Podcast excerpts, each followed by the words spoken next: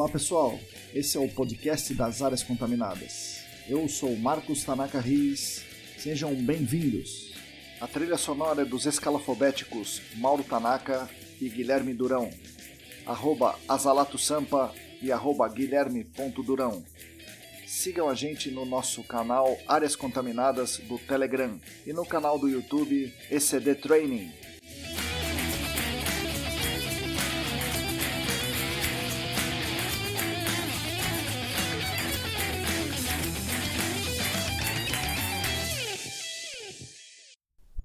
Olá pessoal, para você que está aí no carro, aliás, cada vez mais tem gente no, me ouvindo no carro, né? Tem mais gente andando de carro, mais gente me ouve no carro.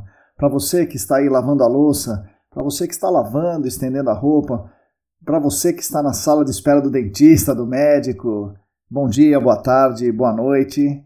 É, eu sou Marcos Tanaka Riz e esse é o podcast das áreas contaminadas. Hoje eu falo com a Tatiana Citolini. A Tatiana, é, ela é geóloga e fez o MBA, concluiu recentemente o MBA em Gerenciamento de Áreas Contaminadas pela USP. Vocês vão ouvir sobre a trajetória dela, sobre o, o curso, né, que é um curso que eu não, não conheço de perto, mas ela vai poder, ela pôde explicar isso muito bem e vocês vão entender como é que funciona o curso de MBA da USP, um curso muito interessante, que a gente quer que cresça muito aqui no Brasil. É, o mercado de áreas contaminadas precisa muito de cursos fortes e que ajudem o, os profissionais, né? Esse curso da USP é um deles. Enfim, ela fez um, um, trabalho de conclusão do curso que eu tive o prazer de, de participar da banca, um, um, trabalho muito bom. Vocês vão ouvir muito falar sobre esse trabalho, é, tanto aqui no podcast como aí futuramente no mercado. Né? É, o trabalho foi uma revisão da literatura que ela fez sobre metodologias de investigação de alta resolução. E ela chamou no trabalho dela da mesma forma que o ITRC chama, ela chamou isso aí de metodologias de ISC, Integrate Site Characterization. É, traduzindo aqui, ficaria assim, a investigação integrada do, do, da área, né? Investigação integrada da área. Bom, esse documento do ITRC é uma revisão do documento que eles fizeram em 2015, foi publicada a revisão em 2019. Esse documento do ITRC é específico para a investigação de DNAPL, mas também serve para qualquer contaminante, pois o, o, o Integrate Site Characterization se baseia em reduzir as incertezas, ir reduzindo as incertezas de modo consistente. A incerteza sobre a relação de massa do contaminante com o meio físico. Então, embora seja voltado para o DNAPL, serve realmente para qualquer contaminante. E aí, do DNAPL, eu lembro da velha piada, né? Piada interna do, do gerenciamento de áreas contaminadas, que tem a área contaminada com LNAPL, a área contaminada com DNAPL e a área que é um verdadeiro pineapple, né? Enfim, nesse, nesse hall de ferramentas que ela descreve estão as ferramentas de aquisição de dados em tempo real, que são chamadas também de métodos aí semi-quantitativos ou métodos não quantitativos, e ela chamou isso no trabalho de ferramentas de alta resolução, para diferenciar o que ela chamou no trabalho de ferramentas de aquisição de dados qualitativa. Ah, diferentemente dela, eu considero ferramentas de alta resolução todo o conjunto, né? E a gente diferencia com ferramentas de tempo real, eu né, diferencio como ferramentas de tempo real e ferramentas de aquisição de dados quantitativos. Tá? É, o que, que é ferramenta de dados quantitativos? Amostragem de solo de perfil completo, postos pré-montados, esse tipo de, de ferramenta que não são de tempo real. Mas é importante a gente saber que essa discordância aí né, não é conceitual, é mais semântica do que conceitual pois tanto eu quanto ela, quanto muita gente, né, todo mundo que, que milita nessa área aí, concorda na essência. É, isso não quer dizer de modo algum que eu estou certo, nem nada disso. Aí é um ponto de vista diferente, uma nomenclatura diferente. Mas enfim, vocês vão ouvir sobre o trabalho dela e certamente vocês vão ter oportunidade de ler. E é um trabalho muito bom e qualquer um que esteja pensando aí em, em saber mais sobre esse, esses equipamentos, como como investigar melhor, que equipamento tem na mão aqui no Brasil para investigar melhor e o porquê. Esse trabalho dela é bom, muito bom, e vocês podem, é, ouvindo esse podcast, você já tem um norte. Como vocês ouvindo o podcast do Júlio e do Atila também, isso auxilia vocês bastante. Mas é claro, ouvir o podcast não isenta vocês de ter que ir atrás das referências e, e ler bastante, tá? Bom, esse episódio aqui é interessante porque ele marca também a estreia da Lilian, Lilian Coreaço Rigis, minha esposa, na edição do podcast, fazendo basicamente o trabalho pesado aí da edição, né? Ela foi contratada por mim, ganhando participação nos lucros, né? Ela ganha participação nos lucros aqui do podcast. Bom, espero que vocês tenham gostado da, da, da edição que ela faz. As mudanças que ficaram legais são obra dela. Eventuais erros não são dela de modo algum. Deus me livre eu falar que ela fez alguma coisa errada, hein? Pelo amor de Deus, não falei nada disso aí. E eventuais erros também não são erros da Tatiana, tá certo? São só, só meus. Se alguém notar uma diferença na qualidade do áudio aí, me avise para que eu possa parabenizar a Lilia e quem sabe ela fica mais animada aí, né? Antes de receber um aumento na participação dos lucros aqui. Enfim, acabei de verificar aqui, falando em, em podcast e tal, que a nossa newsletter ela tem 150 inscritos. E mais uma vez, eu recomendo a todos vocês aqui que me ouvem que assinem a newsletter. É bem fácil, só preencher um formulário. O link está lá no site da ECD, ecdambiental.com.br. Toda semana na newsletter eu dou dicas que eu acho que são muito legais. Né? Eu dou dica da nossa área direta, né, do GAC, e de assuntos que margeiam a nossa área, mas são relevantes de, de alguma forma, né, ou de muitas formas, como o meio ambiente é, geral, economia e outros. Né? Eu dou, gosto de dar também bastante dicas de leitura. Tá? Então vocês têm ali um, um arsenal de, de, de coisas para ler que, que eu acho que enriquece bastante o trabalho de vocês. Eu consultei também, hoje mesmo, e vi que o nosso canal do YouTube está com 470 inscritos. 470. Eu acho isso fantástico. E fico aqui realmente impressionado com o alcance. Muito obrigado para todo mundo aí que ouve, que divulga, que assiste. É, uma pessoa essa semana do órgão ambiental lá de Pernambuco, eu não conhecia, me disse que assistiu minhas aulas no YouTube, gostou muito e que eu estou ajudando no trabalho dela. Poxa, é, isso aí é muito, muito legal para mim e espero que tenha ajudado mais gente. Estamos com 470 e imagino que chegando a 500 seja o momento de fazer alguma comemoração, né? Então, chegando a 500 inscritos, vamos fazer uma comemoração. É, não sei o que fazer de comemoração. Gostaria que vocês me ajudem a pensar no, no, que fazer nesse momento dos se a gente chegar nos, nos 500 inscritos, tá? Enfim, é isso aí. Mais uma vez, muito obrigado por me acompanharem e até a semana que vem. Fiquem agora com as palavras da, da Tatiana Citolini.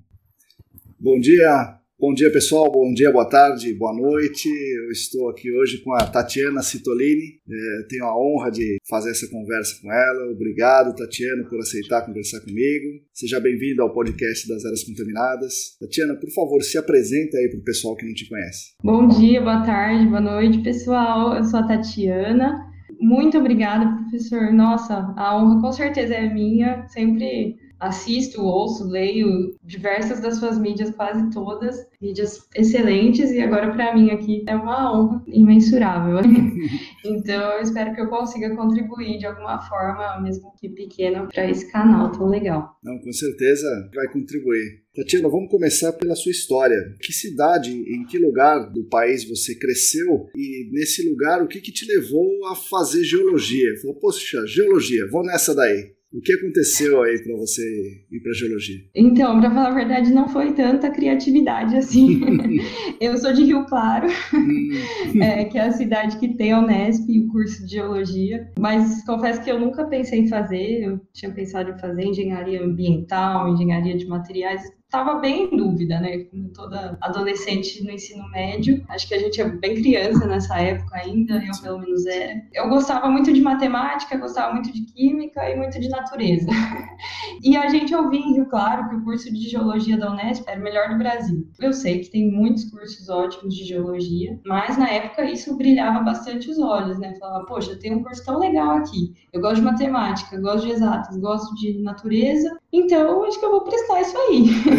Mas se eu falar que eu fui muito direcionada, eu vou estar mentindo, porque não, eu fui um pouco perdida mesmo, mas eu confesso que eu gostei assim, fui bem privilegiada de ter a sorte de gostar muito do curso. Acho que realmente foi uma sorte e gosto muito até hoje. A geologia é muito bonita. Sim, a gente teve vários geólogos aqui, né? O pessoal até brinca comigo que eu só entrevisto geólogo e tal, mas não é nada disso, não.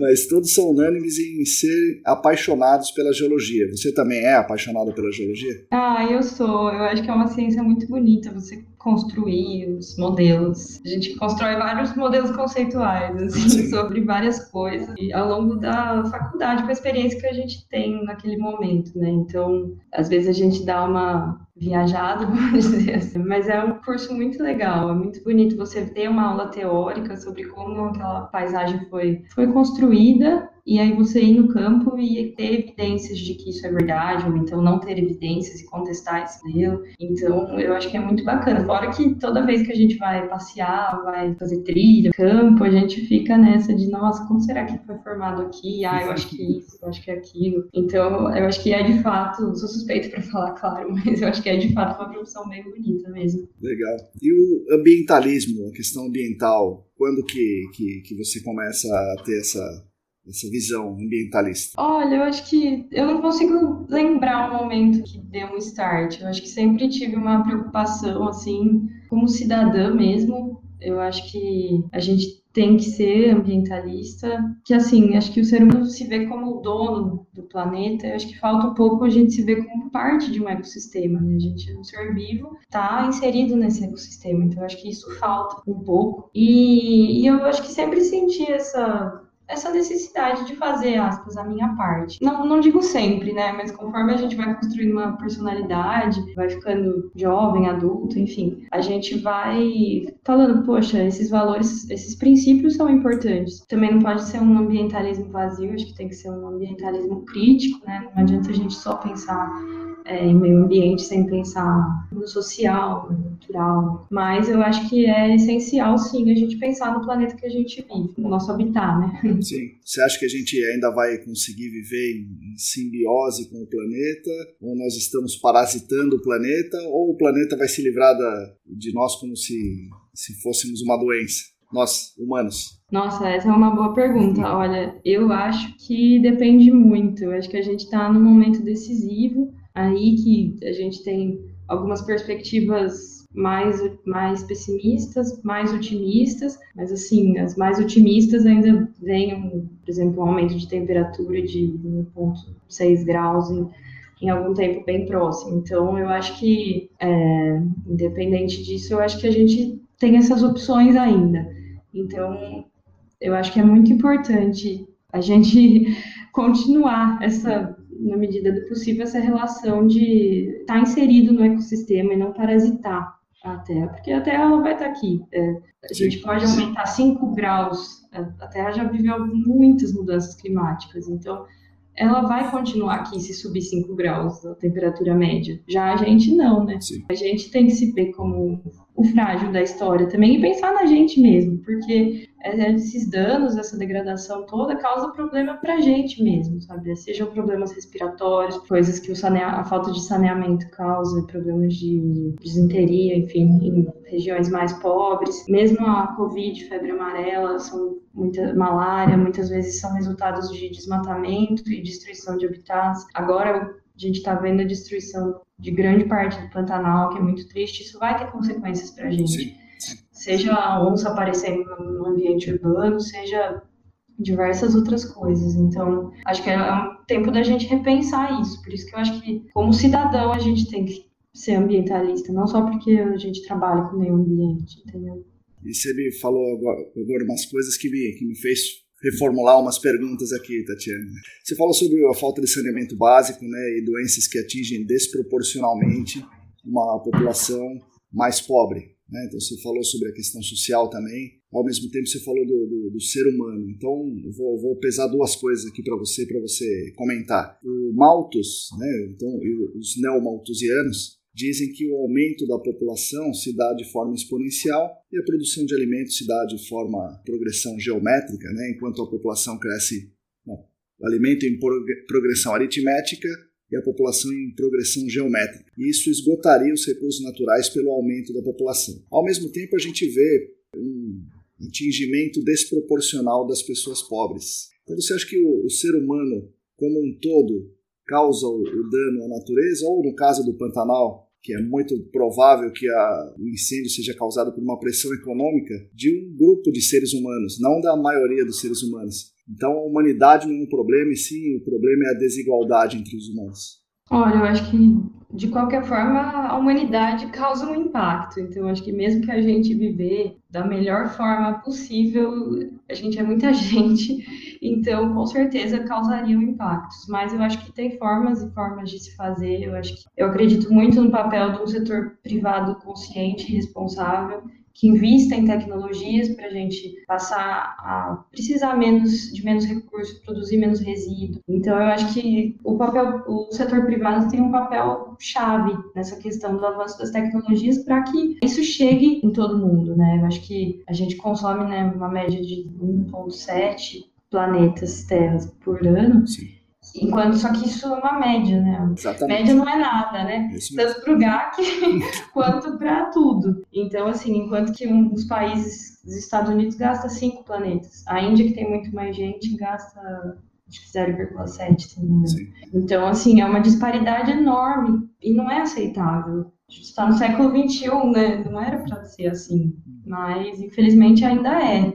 Por isso que eu acho que é importante a gente ter uma, uma visão mais abrangente. Acho que de qualquer forma vai ter impacto. Não tem como pensar em nada em larga escala sem ter impacto significativo. Nosso estilo de vida precisa de vários recursos, ainda precisa de muita mineração, de muitos recursos fósseis. De qualquer jeito, a gente ainda vai precisar de extrair muitas coisas, mas eu acho que as tecnologias estão aí a serem usadas a nosso favor. Então, eu acredito numa, numa integração assim, entre o setor privado, setor público, sociedade civil e academia, com certeza. Sim, legal. Bom, daí você está lá na geologia.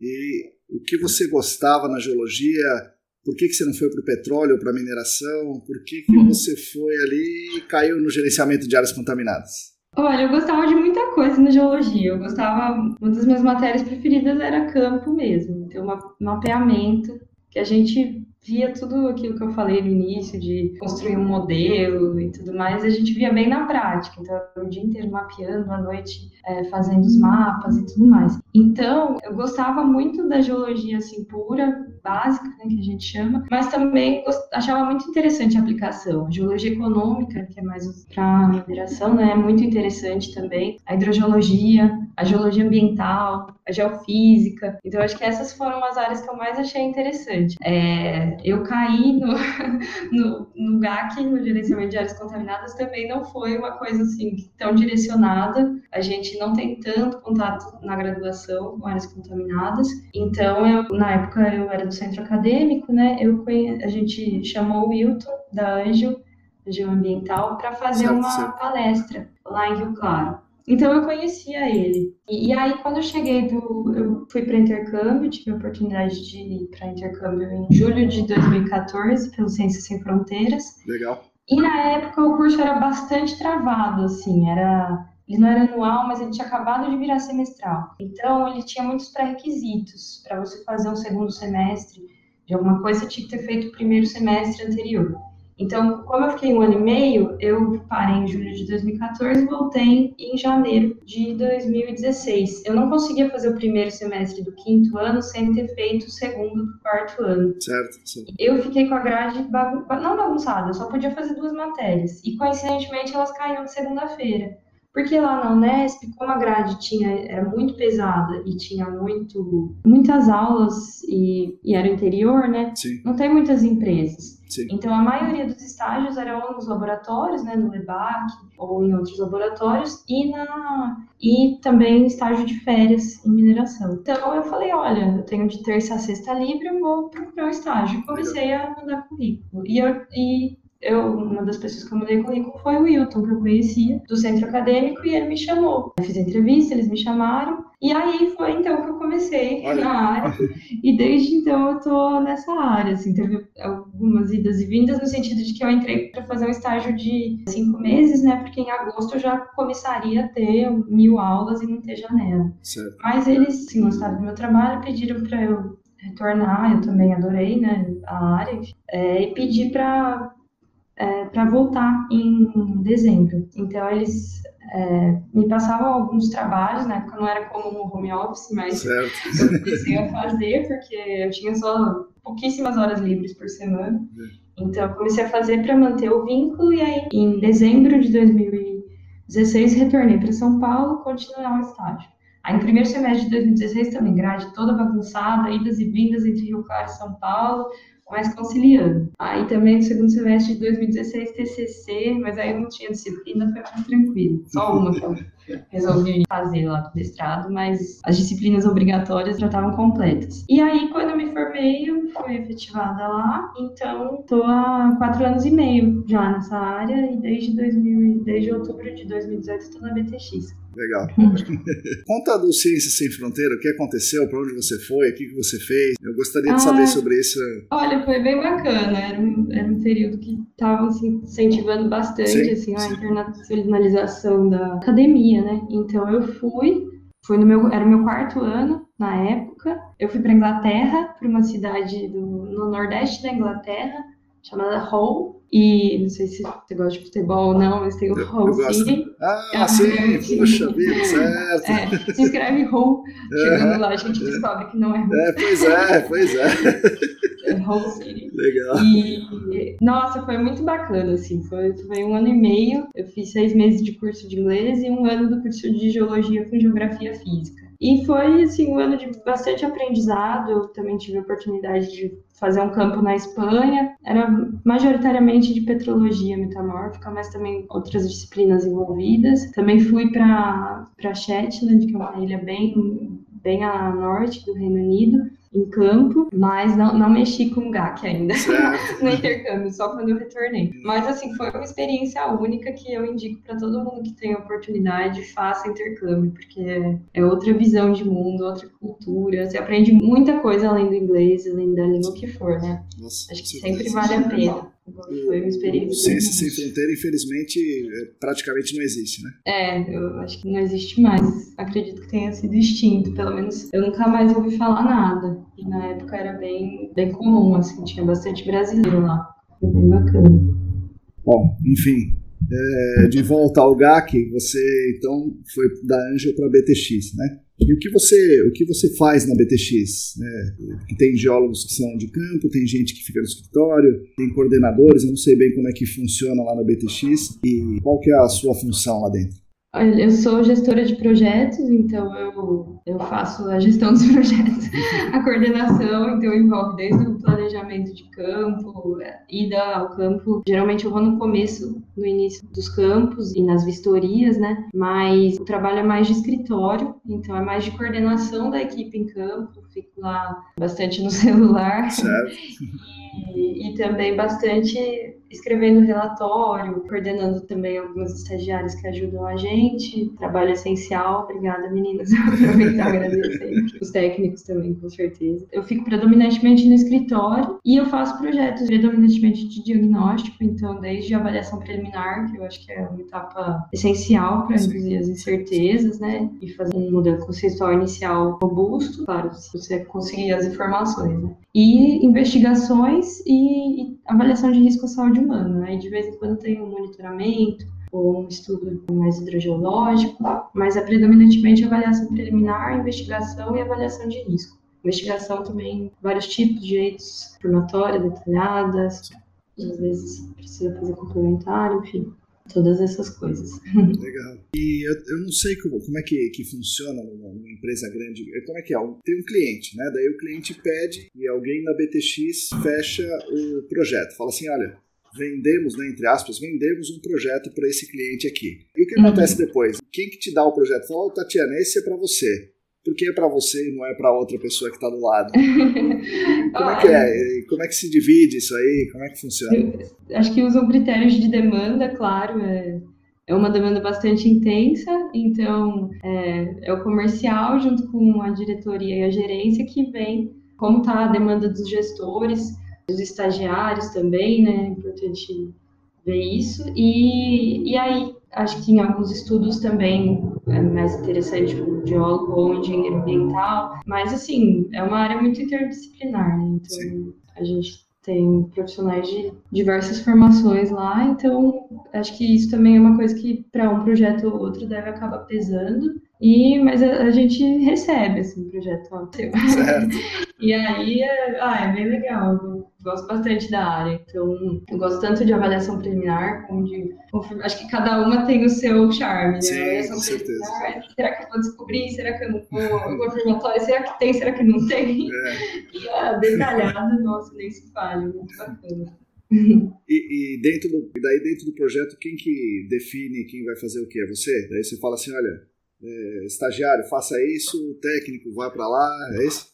É, na verdade, assim, eu tenho uma gerente e ela tem outros gestores, né? Então, assim, é, a gente faz tudo em conjunto, de certa forma me supervisiona, então, quando tenho dúvidas, obrigada, Elisa, é eu com certeza recorro a ela, ela também me auxilia bastante nesse sentido. Então, não posso falar que eu faço tudo sozinha, Sim, assim, claro. mas a gente fica nessa coordenação, né? A gente fica coordenando o projeto mesmo e com a supervisão e os cuidados dela. Então, quando eu preciso, eu tenho esse suporte bem próximo da gerente e, claro, se for preciso claro. também tem o Alexandre, que é o nosso diretor, e ele também está supervisionando. Então, tem uma hierarquia e o e o projeto passa, inclusive o projeto, o relatório final passa por todo mundo antes de ser entregue ao cliente. Então certo. tem uma, uma bela uma supervisão, assim.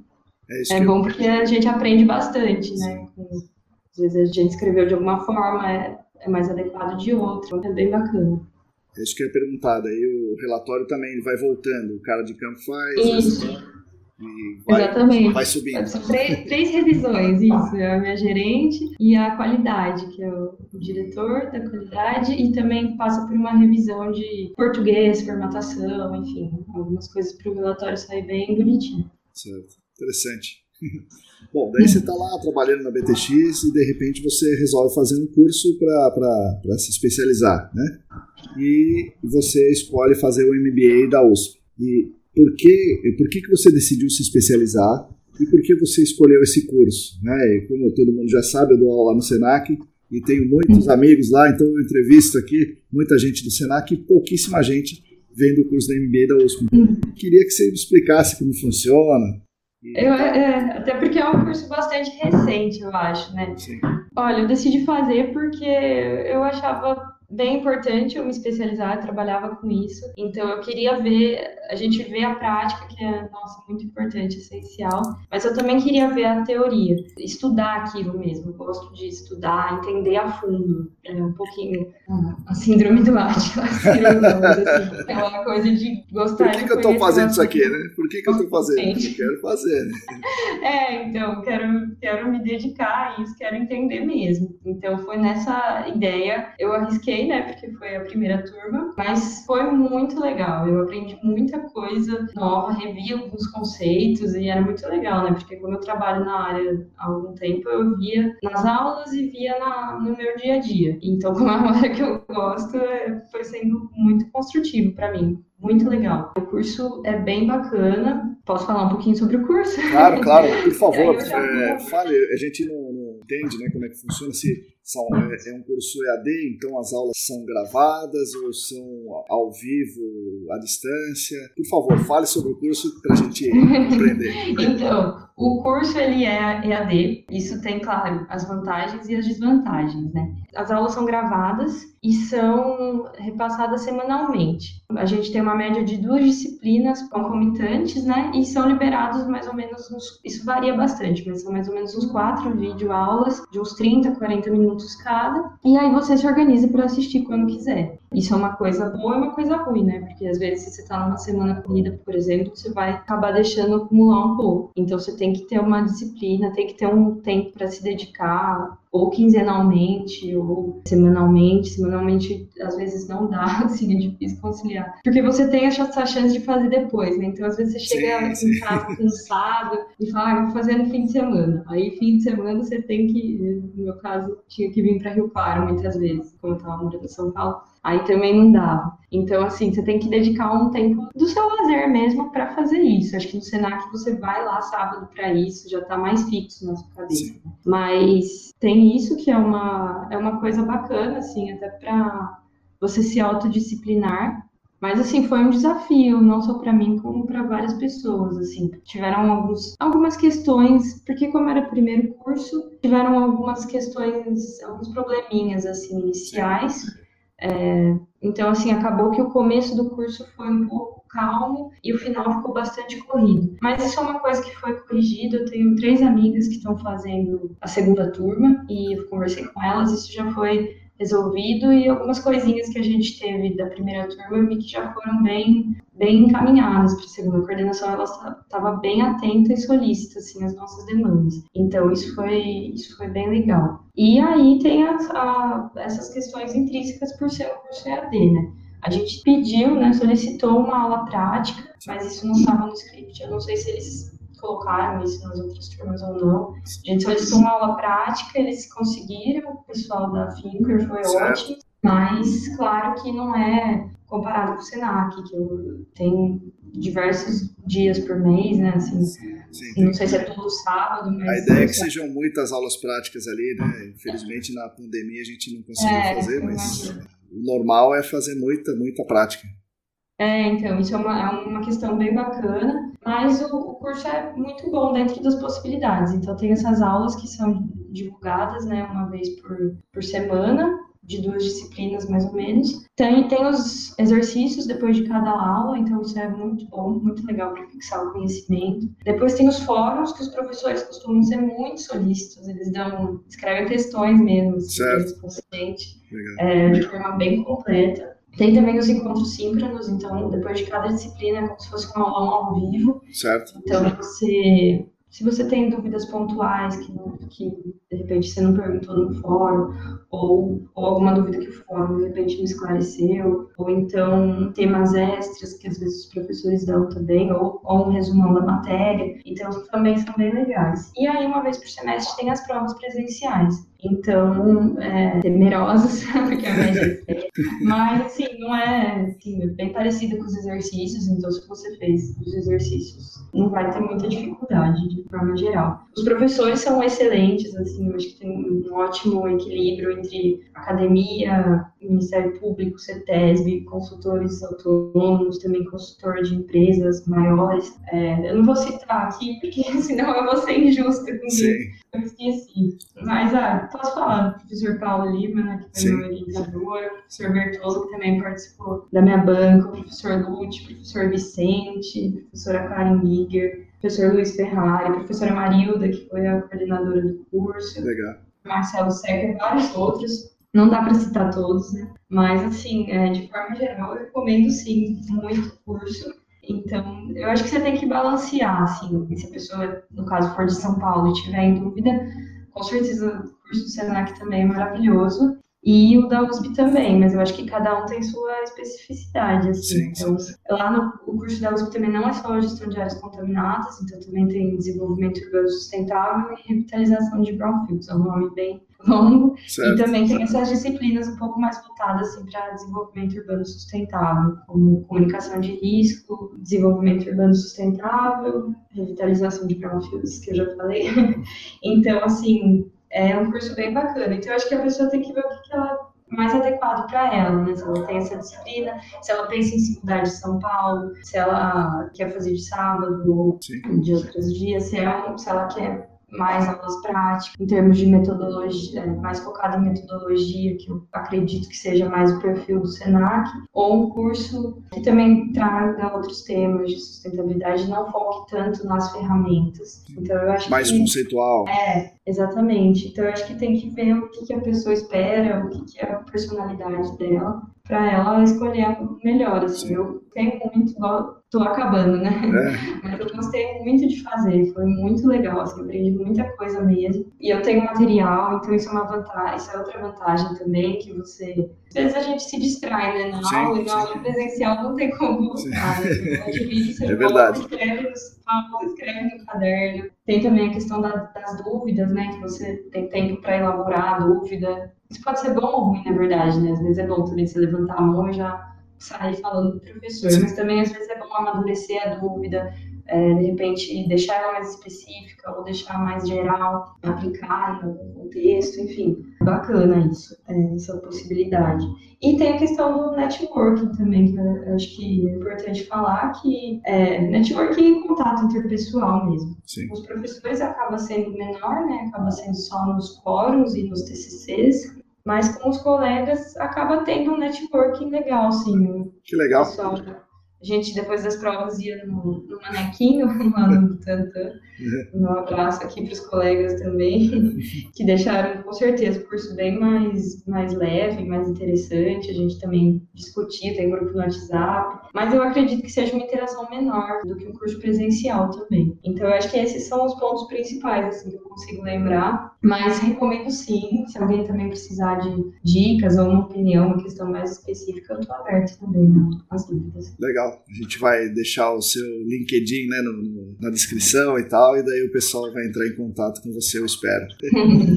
Também. E quantos alunos tem mais ou menos? Porque cada turma do Senac tem por volta de 30, mas ali no curso de vocês tinha mais gente, certamente. Tinha, nossa, tinha. Olha, não sei te falar o número exato. Eu acredito que umas 150 na minha ah, turma, talvez. Talvez um pouquinho menos, 130, mas é bastante, assim, gente do Brasil todo, gente de diferentes backgrounds, com diferentes experiências, diferentes perfis. É muito bacana, assim, ver a, a troca que sai de lá mesmo. A gente também tem a possibilidade de imprimir o fórum. Então, assim, é, nossa, um poço de sabedoria, assim. Que legal.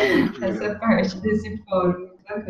É bom saber que o corpo docente é, é variado, né? Bastante gente a gente conhece aí, né? Todo mundo do mercado conhece, o, o Lúcio, o Vicente, o Paulo, o Reginaldo, o Ferrari, a Karen, a gente, a gente conhece aí. Então é, é bom ter a Marilda, né? É bom ter figuras conhecidas, então e é muito importante que tenha opções né, para as pessoas fazerem. O Senac é um curso excelente, claro, né? E é bom que tenha outros cursos excelentes que a pessoa não, que não possa ir para o Senac por qualquer motivo tem também a opção de, de se atualizar e fazer alguma coisa de qualidade. Né? Legal, que bom. Com certeza, eu acho que assim a gente, o Senac, a gente sabe que teve um papel essencial na, no melhoramento mesmo da, dos estudos e da qualidade da gestão de áreas contaminadas, tanto em São Paulo como no Brasil, né? E aí eu espero que esse MBA da USP também venha nesse sentido, né?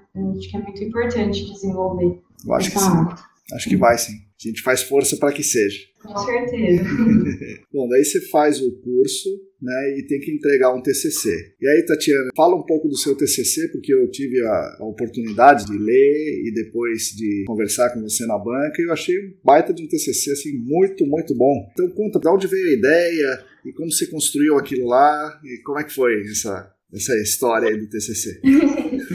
Ai, foi muito, foi muito legal fazer o TCC, eu gostei muito. No último período eu também estava de férias, então eu tive um tempo maior para me dedicar nele, por isso que até ficou um pouquinho maior.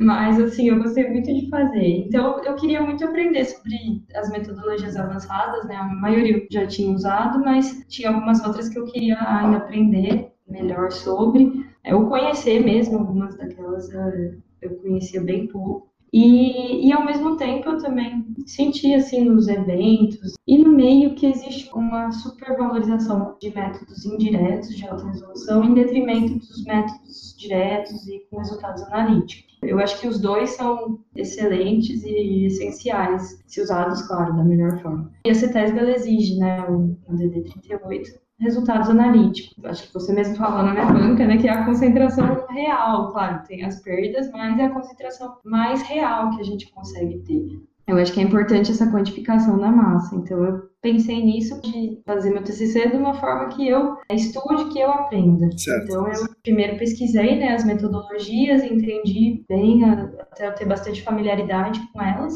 e depois eu fui em busca de estudos que fizeram essa integração de métodos indiretos, já a gente teve essa conversa, né? Sim, sim. Métodos, não vou chamar de métodos de alta resolução, porque a amostragem de solo de perfil completo também é, é Não, mas veja, fique à vontade, pode falar não, como quiser.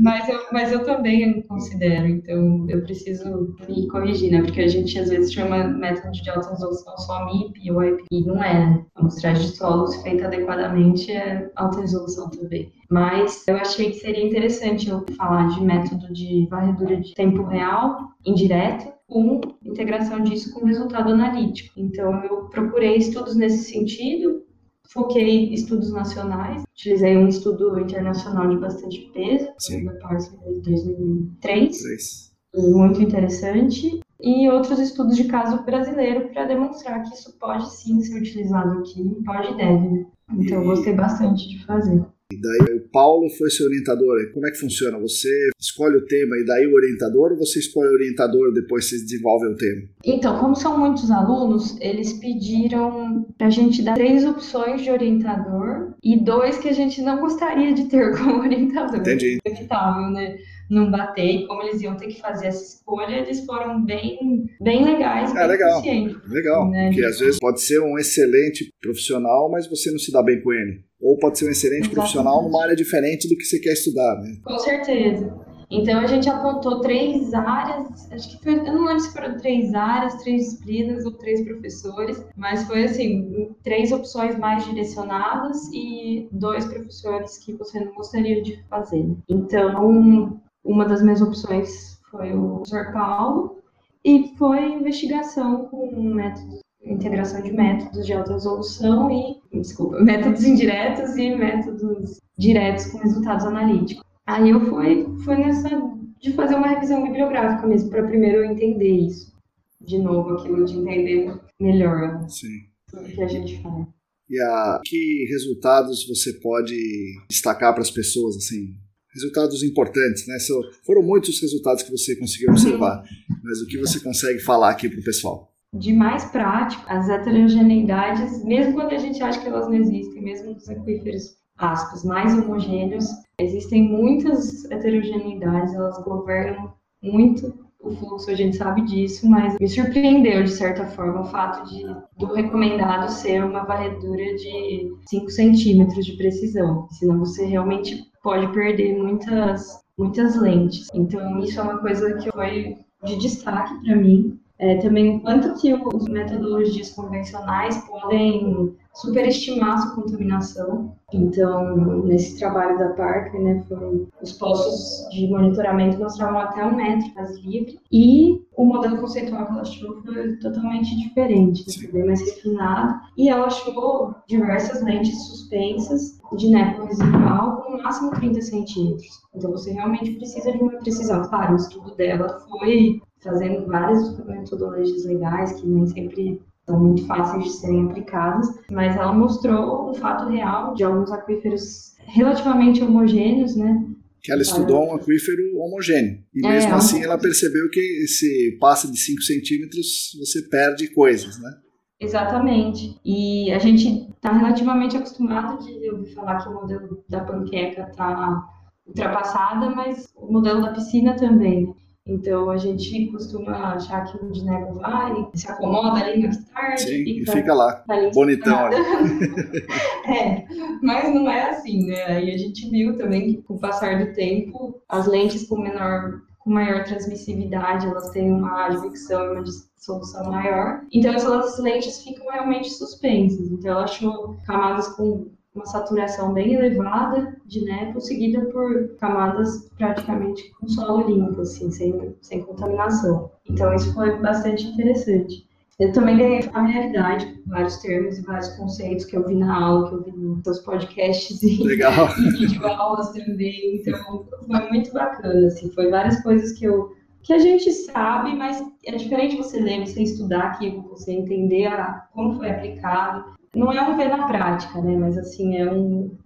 Chega próximo disso, eu acho. É, você vai somando as coisas, né? Você ouve aqui, você vê ali, você lê, então você vai juntando, é, né? O quebra-cabeça. Com certeza.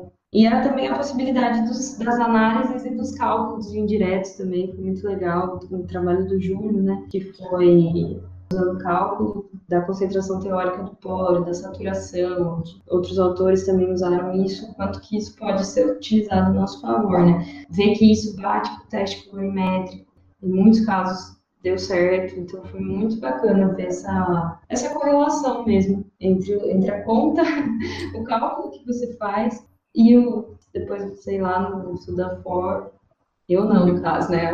Eu vi que a autora foi e deu certo e Sim. conversou. Então foi bem bacana. E também que um um gasto, um investimento maior na investigação, ele realmente é, é recompensado na, numa remediação mais direcionada, né?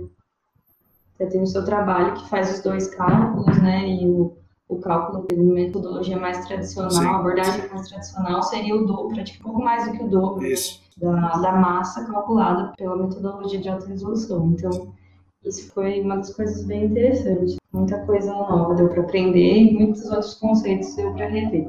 E daí, se você amanhã aparece um cliente para você e fala assim, por algum acaso o cliente chega em você, não chega no, no comercial. Olha, eu estou com um problema aqui, você recomenda que faça uma investigação é, mais minuciosa, vamos chamar assim, você conseguiria argumentar com ele que fazer essa investigação minuciosa vai levar a menos gasto na remediação?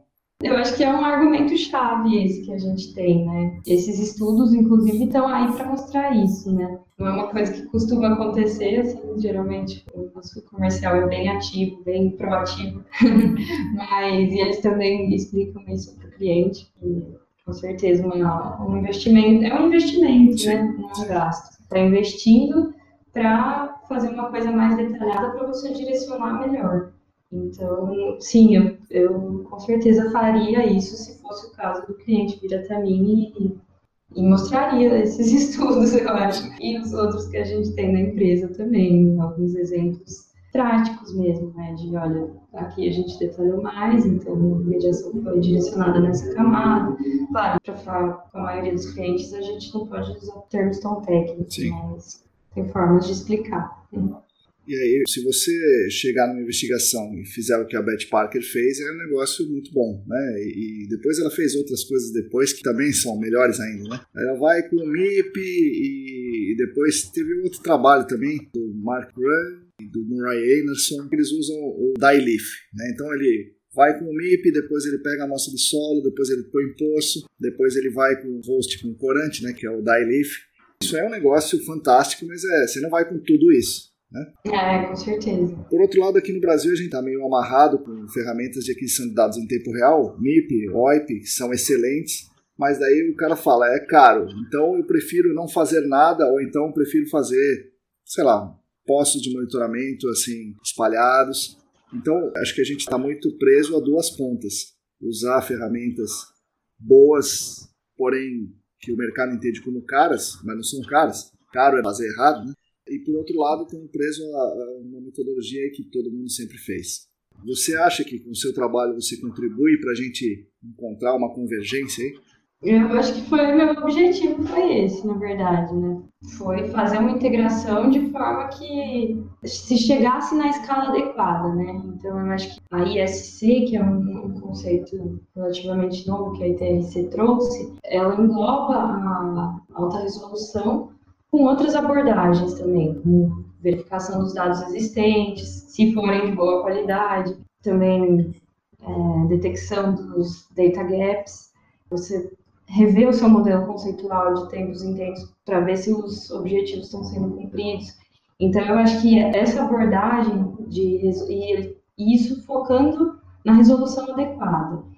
É igual, aqui não tem como mostrar, mas é a figura que eu pus no fim do TCC, né, com aquela figura de pixels, acho que ilustra bem isso, que às vezes você tem uma resolução 100 para 100, também a gente sabe que não tem viabilidade e nem necessidade, né, de fazer um negócio tão é, detalhado, uma coisa que a gente faz na academia não dá para aplicar para cliente sempre. Agora, em algumas coisas você tem que conversar para achar os métodos adequados, a integração de métodos que você precisa para conseguir uma escala adequada num preço que seja viável para o cliente. Então, eu acho que é importante certo. e eu espero que eu possa contribuir para o trabalho. Com certeza, com certeza.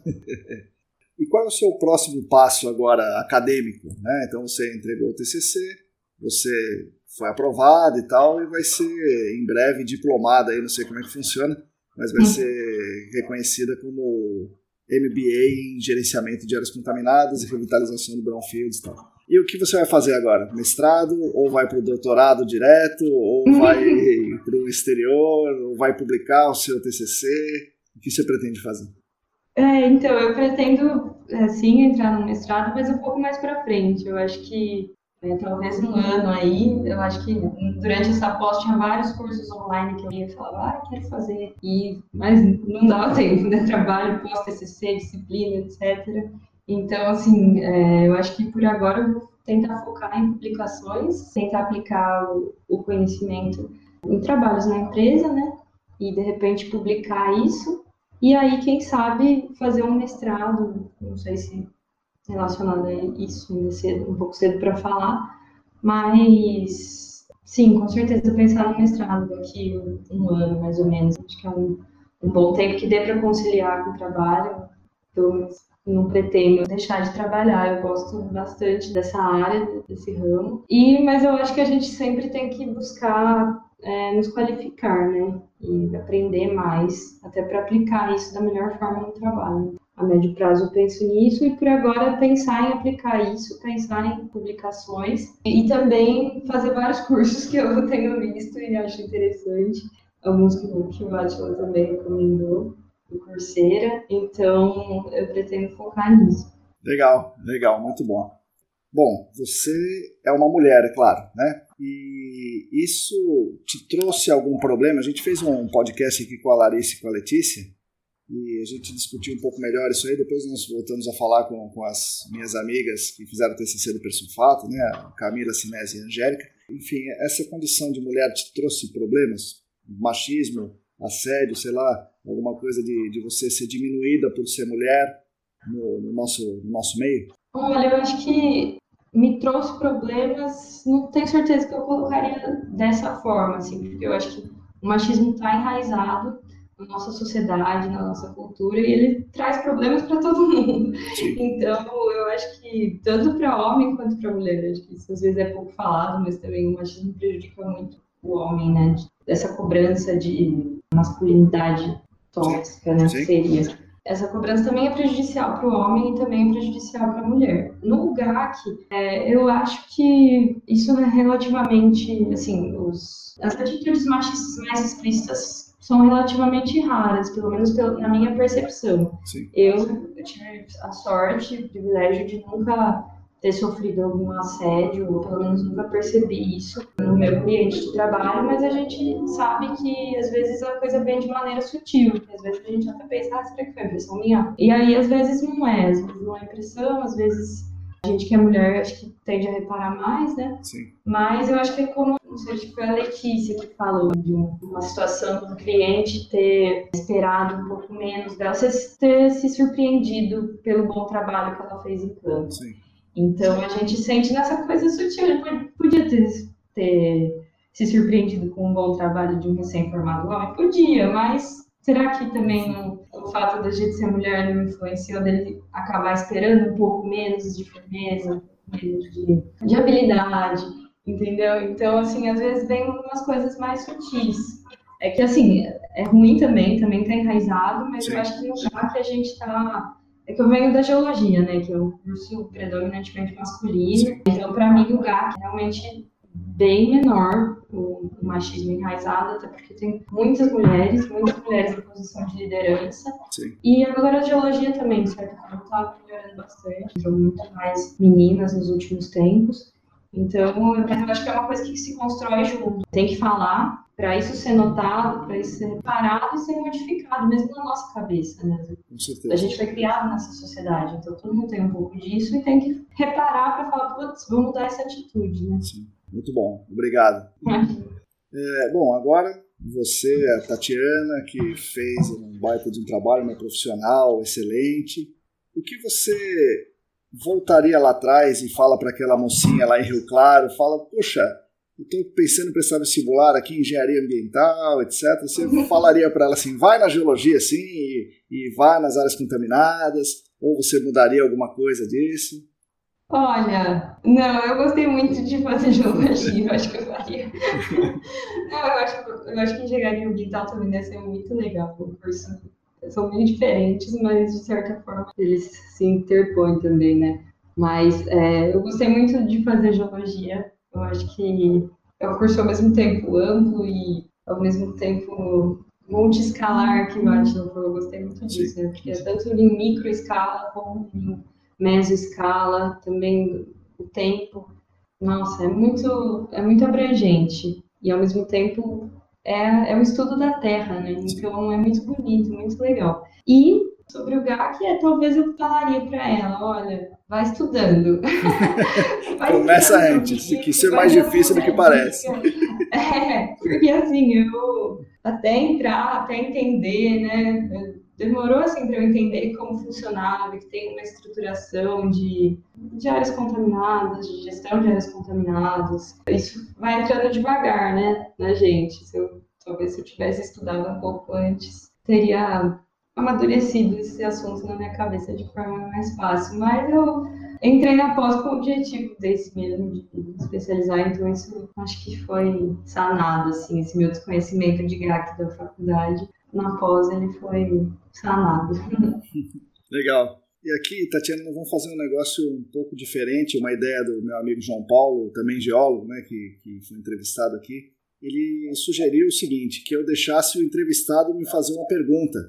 Então, vou começar, vou começar hoje aqui. Então, faça uma pergunta aí para mim. Mas faça uma pergunta fácil. Ah, nossa senhora, essa eu vou ter que pensar, hein, Marcos? me deixou de calças curtas aí. Acho que eu vou, vou voltar uma pergunta aí. Porque eu vi que você recomendou um livro que eu ainda não, ainda não li, o Bem Viver ali, né? Isso, isso, então, eu acho que eu vou devolver a pergunta é. e, vou, e vou falar aí. Você se considera ambientalista? Eu imagino que sim, mas se pudesse dar uma entrada nesse assunto, aí o professor também queria ouvir sua. A gente ouviu muito você falando de muito bem das coisas super técnicas, os erros dos postos de monitoramento e tudo mais do GAC, mas se puder falar um pouquinho desse seu ambientalismo também. obrigado, obrigado pelas duas questões aí, né?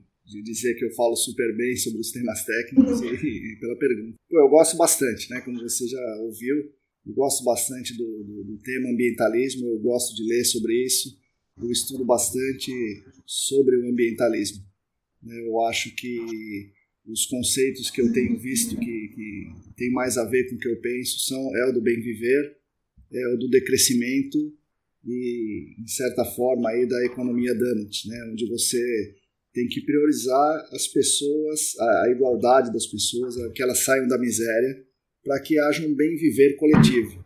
Uhum. Então é isso, basicamente é isso que eu penso e todos essas, esses conceitos estão, estão relacionados com isso. A gente precisa produzir nióbio, pode ser que a gente precise produzir nióbio como sociedade. Aquela, aquele minerador do nióbio certamente ele precisa para oferir lucro, né? para ter uma indústria que usa isso para alguma coisa, para ter lucro e tal. Mas é, nós como sociedade precisamos devastar uma área, é, é, degradar uma área, contaminar uma área para produzir o nióbio, né, eu acho que essa decisão tem que ser coletiva, não pode ser uma decisão econômica, tem que ser uma decisão de que o quanto isso é bom para a sociedade. Eu uhum. acho também que, que todas essas decisões, essas soluções têm que ser coletivas. Eu estudei muito antes de entrar nas áreas contaminadas, eu estudei bastante sobre jogos cooperativos. Então é por isso que eu, que eu trato essas questões aí com bastante carinho. Né? Então, jogos cooperativos prevê que só é possível você vencer se, vo, se você ajudar o outro a vencer. Você não tem que derrotar o outro, você tem que vencer com o outro. E o, o ambientalismo é isso: você não consegue vencer derrotando o outro, você não consegue subjugar o outro, é, explorar o trabalho do outro, explorar a natureza, né? Você tem que, que viver Com certeza. outro. Pensar holisticamente, né? Sim, sim. Colaborativamente. Sim, é exatamente isso. Obrigado pela hum. pergunta. Imagina. Desafiador. Improviso. Legal. Bom, então para a gente terminar, Tatiana, é aquela aquela etapa que você conhece já, que você já ouviu outros episódios aí, agora você pode dizer o que você quiser. O podcast agora é seu. Vai lá. ah, eu queria agradecer a oportunidade. Nossa, para mim foi uma honra aqui participar. Eu, como eu falei, já sou fã de carteirinha das, das suas mídias. E, poxa, eu estar tá aqui para mim é muito legal, uma honra. Espero que eu tenha conseguido colaborar ou trazer entretenimento para o pessoal que está ouvindo. E, te agradecer também pelos excelentes comentários do TCC, que foram muito legais, é, foi muito legal fazer, muito bacana também estar tá sendo corrigido. Eu acho que é isso. Legal, com certeza vai ser vai ser bem produtivo para as pessoas que estão aí lavando a louça e tal, né? Exatamente. Desenvolvendo o poço. Isso. Legal, Tati. Obrigado, então. E a gente se fala nas próximas oportunidades aí. Obrigado. Beleza. Obrigada, professor. Legal, pessoal. Obrigado por acompanharem. Essas foram as palavras da Tatiana Citolini. Eu imagino que vocês tenham gostado bastante da nossa conversa que vocês tenham entendido aí o funcionamento do MBA da USP, que vocês tenham acompanhado a trajetória dela, é, o Ciência Sem Fronteira. Espero que vocês tenham também compreendido como funciona uma consultoria grande né, por dentro, como é o fluxo dos projetos e principalmente que vocês tenham podido entender ali o trabalho, a, a riqueza do trabalho de conclusão do curso que ela fez e o que isso contribui para as investigações de áreas contaminadas. Agradeço por vocês nos acompanharem no podcast, na newsletter, no canal. Agradeço também a, a, muito boa edição que a Lilian Coreaço Regis fez desse episódio. Espero que ela se anime a fazer outras. Então, pessoal, vamos elogiar bastante essa edição aqui. Continuem nos acompanhando, agradeço muito. E a, o nosso intuito é fazer todo o mercado crescer, compartilhando e espalhando os conhecimentos, não meus, mas de todos os convidados que se aventuram a falar comigo aqui no podcast. Obrigado, pessoal. Até semana que vem.